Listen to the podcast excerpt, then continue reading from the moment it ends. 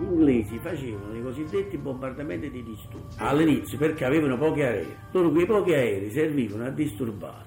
Infatti mi ricordo che arrivava l'allarme, si andava in rifugio, dopo mezz'ora cessava l'allarme.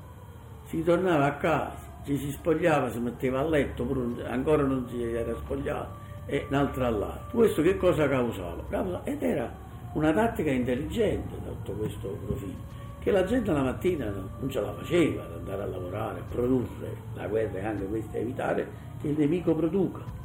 E quello, dicevo, era una cosa che era stressante, stavo tutti i giorni, tutti la notte, il giorno, continuamente, gli bastava l'aereo, anche un ricognitore, si era costretto a suonare l'allarme, si cominciavano a sparare, perché poi bisognava difendersi non solo dalle bombe, ma anche dalle schicce, perché quando la contraerea spara, queste granate che arrivate a una certa altezza si aprono, poi cadono sotto forma di sotto come schegge, cadono e, le schegge l'hanno, l'hanno colpito parecchi, parecchi hanno fatto parecchie vittime, pure le schegge, che poi il, il regime diceva raccogliete queste schegge per poi farne metallo, vabbè, questo a scuola mi ricordo che gli insegnanti dicevano raccogliete le schegge, pigliavamo queste schegge e si portavano a scuola per poi fondere, per quello fondevano tutto, fino anche i cancelli dei palazzi, perché non avevano materiale e fondevano tutto.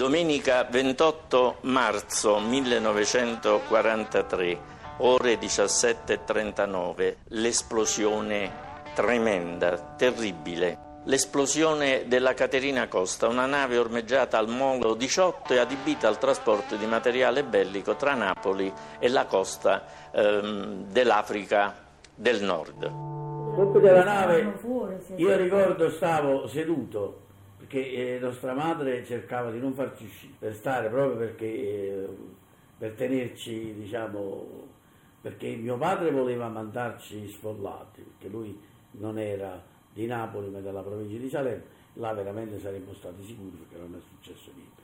Però mia madre disse no, tu stai qua e noi restiamo qua. La guerra, dice, come la fai tu, la facciamo anche noi. Se devi morire tu, dobbiamo morire tutti quanti. La nave era carica di 900 tonnellate di esplosivo, 1000 tonnellate di benzina, carri armati, cingolati, munizioni. Era un'immensa polveriera sul mare.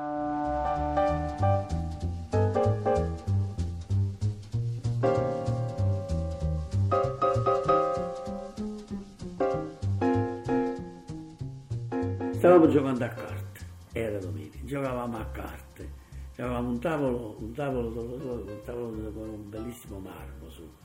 A un certo punto io mi sono sentito prima la sedia sotto vacillare, che succede? La sedia così, e poi questo scoppio enorme.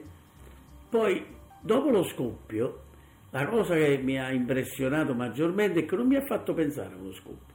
Addirittura ho pensato a un bombardamento navale. Perché?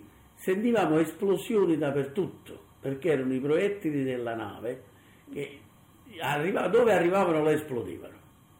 E allora si sentivano spari dappertutto, perché poi abitavo all'ultimo piano, lo vedevamo dalla casa mia, cioè proprio il ponte della sanità, poi vedevamo Castel Sant'Elmo, il mare no, perché c'era un giardino avanti, così. però abbiamo visto questa grossa colonna di fumo e da questo abbiamo capito che poteva essere uno scoppio, ma là fu una cosa terribile perché arrivarono pezzi di carri armati, di, di, di, di mezzi, di nave, proiettili che scoppiavano dappertutto. E ripeto, io la prima cosa che pensavo è che stanno bombardando, stanno bombardando, sono arrivato vicino a Capri, dico che stanno bombardando, c'è un bombardamento navale, pensai subito a questo. E fu una cosa veramente terribile. Le esplosioni poi arrivavano da tutte le parti, non solo dal mare dove era esplosa la nave, ma arrivavano negli altri quartieri del, della città. Alla fine si contarono circa 600 morti, 3.000 feriti ed un numero imprecisato di persone colpite da, da, dall'impressione, dalla paura, dallo shock, oggi diremmo istupiditi.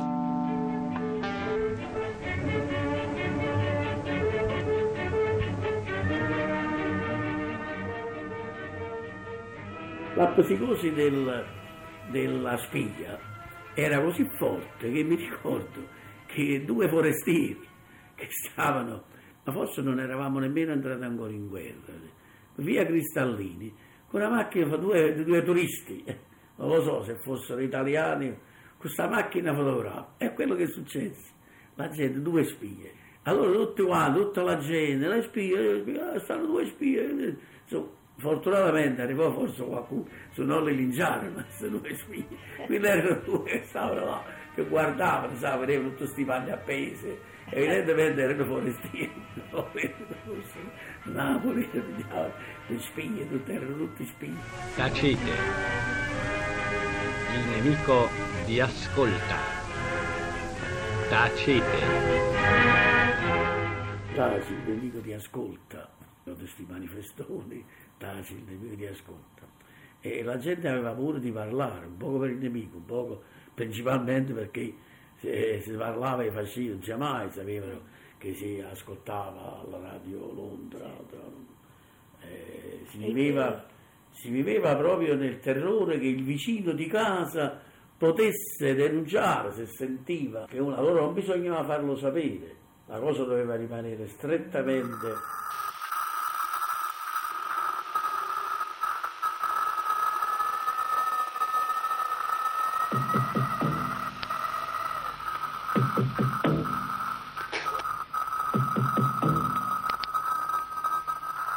Parla Londra. Trasmettiamo alcuni messaggi speciali. Felice non è felice. È cessata la pioggia.